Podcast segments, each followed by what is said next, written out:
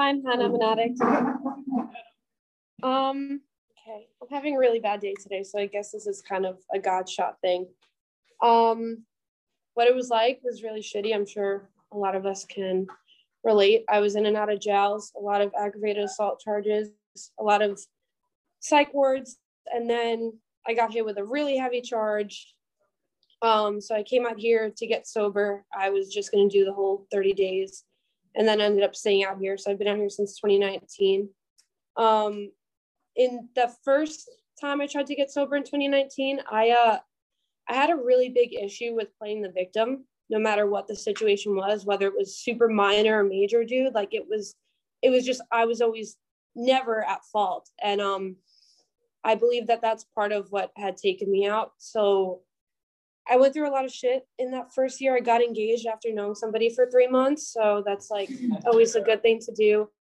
And as soon as we got engaged, he turned into a psychopath. Um, I was beaten for months. I lost a baby because I was being pretty bad. And like, I took that and I was like, fuck, like, I wasn't, dude, it was sick. Like, I wasn't even mad that I lost a child, really. I was just excited that I could be like, well, now I get to go out and like pick up a pipe and pick up a drink.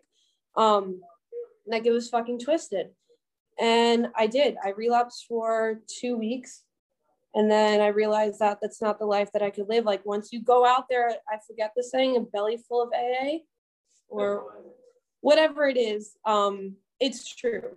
Like the relapses just get worse and worse. And after having such, I did have a good foundation. I just turned my back on them over a dude. So it was, it was just fucked. And then um, this time around when I went to rehab, I was like, I had one goal in mind, and that was to find a higher power because I refused in the, the, first time getting sober. I think I made it to like 360 days and then I just fucking cracked. And I'm at 360 days today. So I think that's also why I'm feeling like shit because like this is when I relapsed. Um, so yeah, I went to rehab uh, looking to get, sorry, I forgot to tell myself, looking to get the higher power and like it took me 11 months to find a higher power. And it took me working the entirety of the program. Like, I'm big on like the social aspect of the program and like going to the beach with my sober living friends and shit. And like, it's not, it's so much more than that. Like, I actually found a sponsor that I'm willing to be 100% open and honest with. I found a solid fellowship. I found people that like have time. Like, I have friends that have less time than me and I like to be of service to them because that's a part of the program too. And then I have friends that have like two plus years that I go to for help. And I finally found that higher power. And I swear to God, like my God has saved me so many fucking times. And like, like I said, I'm at 360 days sober and I still have terrible fucking days. I wrapped a fucking extension cord.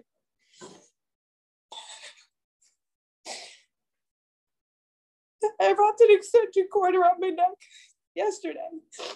And um nothing happened. I actually got a raise at work. And uh yeah, I, I didn't want to die. Like I wanted to feel that like lightheadedness. I wanted to like try to stop breathing, dude. And I felt like it's gonna sound fucking crazy, but like I felt my God's present presence there. And I fucking took that cord off from around my neck and my face was all red and like my heart was beating fucking so fast. And it's like, I'm so fucking grateful for this program because without this program, I would have never met my God.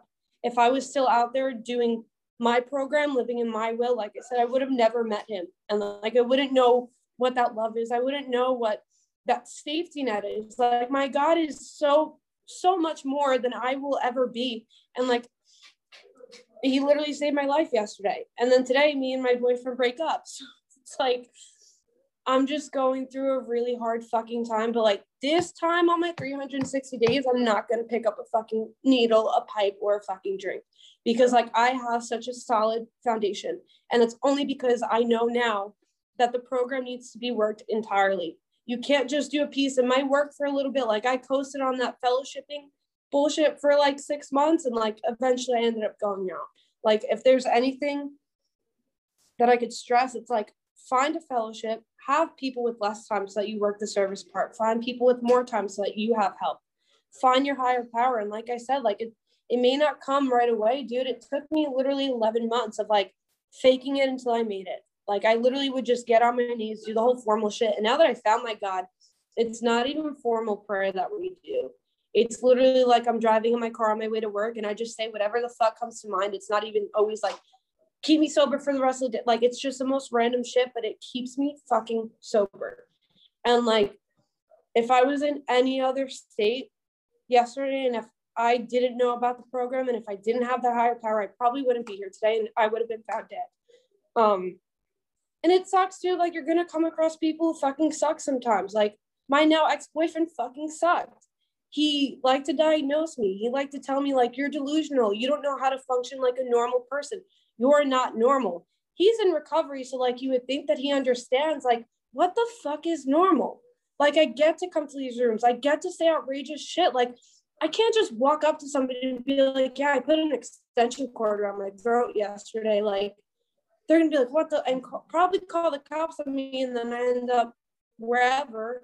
But it's like I come in here and I say what I say, even if I don't fucking know you, there's some way that you can relate. Even if you're sure that there's some way that you can relate. And even if you can't, who the fuck cares? Like I feel safe and I feel comfortable in these rooms, no matter what. And like I come in with some crazy shit sometimes, and these rooms have never turned their back on me. So again, I'm just super fucking grateful. I really can't talk longer than this. So I'm gonna end it there. Thank you for my sobriety. Yeah. Mm.